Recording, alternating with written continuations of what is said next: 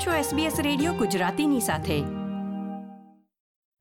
નમસ્કાર, પંદરમી ઓક્ટોબર બે હજાર એકવીસના મુખ્ય સમાચાર આપ સાંભળી રહ્યા છો વત્સલ પટેલ પાસેથી એસબીએસ ગુજરાતી પર.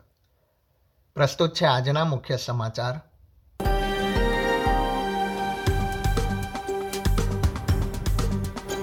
ઓસ્ટ્રેલિયાના નાગરિકો તથા પરમેનન્ટ રેસિડન્ટ્સ પહેલી નવેમ્બરથી ઓસ્ટ્રેલિયાથી બીજા દેશોમાં મુસાફરી કરી શકશે. ઓસ્ટ્રેલિયા પરત ફરવા નાગરિકો અને રેસિડેન્ટ્સની યાદીમાં હવે પરિવારજનોનો પણ સમાવેશ કરાયો હોવાનું વડાપ્રધાન મોરિસનનું નિવેદન. અને વિક્ટોરિયામાં કોવિડ નાઇન્ટીનના નવા બે હજાર એકસો ઓગણએંસી કેસ. પરંતુ આગામી અઠવાડિયાથી રાજ્ય સરકાર લોકડાઉનના નિયંત્રણો હળવા કરવા કટિબદ્ધ.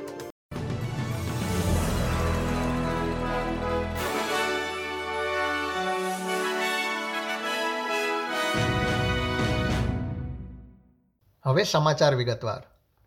ઓસ્ટ્રેલિયાના વડાપ્રધાન સ્કોટ મોરિસને જણાવ્યું છે કે દેશના નાગરિકો તથા પરમનન્ટ રેસિડેન્ટ્સ પહેલી નવેમ્બરથી ઓસ્ટ્રેલિયા બહાર મુસાફરી કરી શકશે.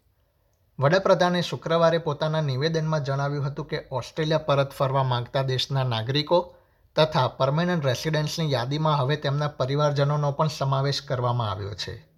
તેમણે ઉમેર્યું હતું કે વર્કિંગ તથા ટ્રાવેલ વિઝા ધારકોને ઓસ્ટ્રેલિયા પ્રવાસની મંજૂરીનો નિર્ણય કોમનવેલ્થ દ્વારા લેવામાં આવશે. સરકાર દેશના નાગરિકો તથા પરમેનન્ટ રેસિડેન્ટ્સ માટે ઇમિડિયેટ ફેમિલીની વ્યાખ્યામાં સુધારો કરવા પણ ચર્ચા કરશે. આગામી મંગળવારે નેશનલ સિક્યોરિટી કમિટીમાં આ બાબતની ચર્ચા કરવામાં આવશે તેમ વડાપ્રધાને જણાવ્યું હતું. ન્યૂ સાઉથ વેલ્સમાં સામુદાયિક સંક્રમણથી કોવિડ નાઇન્ટીનના નવા ત્રણસો નવ્વાણું કેસ તથા ત્રણ મૃત્યુ નોંધાયા છે. ન્યૂ સાઉથ વેલ્સ વીકેન્ડ દરમિયાન એંસી ટકા રસીકરણના લક્ષ્યાંકને પ્રાપ્ત કરશે. તેથી સોમવાર અઢારમી ઓક્ટોબરથી વધુ નિયંત્રણો હળવા કરવાની જાહેરાત પ્રીમિયર ડોમિનિક પેરોટેએ કરી હતી. તેમણે જણાવ્યું હતું કે રસીના બંને ડોઝ મેળવી લેનારા આંતરરાષ્ટ્રીય મુસાફરો માટે નવેમ્બર એકથી હોટલ તથા હોમ ક્વોરન્ટીનની જરૂરિયાત રહેશે નહીં. પરંતુ ઓસ્ટ્રેલિયા માટેની ફ્લાઇટમાં મુસાફરી કર્યા અગાઉ નેગેટિવ પીસીઆર ટેસ્ટ તથા ઓસ્ટ્રેલિયા ઉતરાણ બાદ ટેસ્ટ કરાવવો જરૂરી રહેશે જો કે, ટીજીએ દ્વારા રસીને માન્યતા મળી હોય તે જરૂરી છે. આ ઉપરાંત પરત ફરતા ઓસ્ટ્રેલિયન્સને પ્રાથમિકતા આપવા અંગે પણ પ્રીમિયરે જણાવ્યું હતું. ન્યૂ સાઉથ વેલ્સમાં સોમવારથી ઘરની વીસ લોકો મુલાકાત લઈ શકશે. આઉટડોર મેળાવડામાં પચાસ લોકોને ભેગા થવાની પરવાનગી તથા બારમાં ગ્રાહકોની મર્યાદા પહેલી નવેમ્બરથી લાગુ પડશે નહીં. રિજનલ મુસાફરીને પહેલી નવેમ્બર સુધી સ્થગિત કરી દેવામાં આવી છે.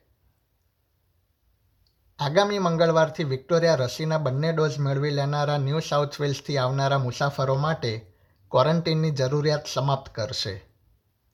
રાજ્યમાં નવા બે હજાર એકસો ઓગણએંસી કોવિડ કેસ તથા છ મૃત્યુ નોંધાયા છે.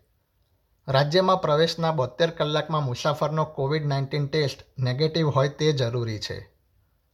મંજૂરી મેળવનારા કર્મચારીઓ માટે કોવિડ નાઇન્ટીન રસીકરણ વિક્ટોરિયામાં જરૂરી કરવામાં આવ્યું છે. કાર્યસ્થળે નોકરી કરવા માટે કર્મચારીઓએ રસીનો પ્રથમ ડોઝ મેળવ્યો હોય અથવા રસીનું બુકિંગ કરાવ્યું હોય તે દર્શાવવું પડશે.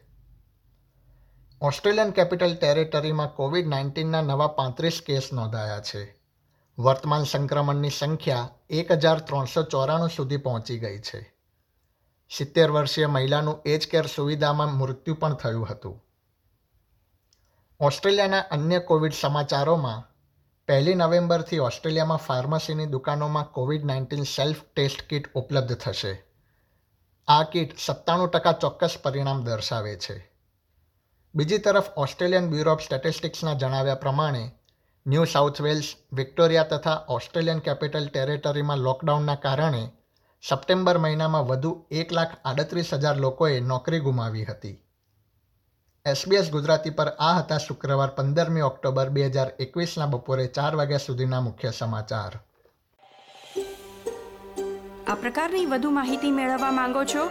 અમને સાંભળી શકશો Apple podcast Google podcast Spotify કે જ્યાં પણ તમે તમારા પોડકાસ્ટ મેળવતા હોવ.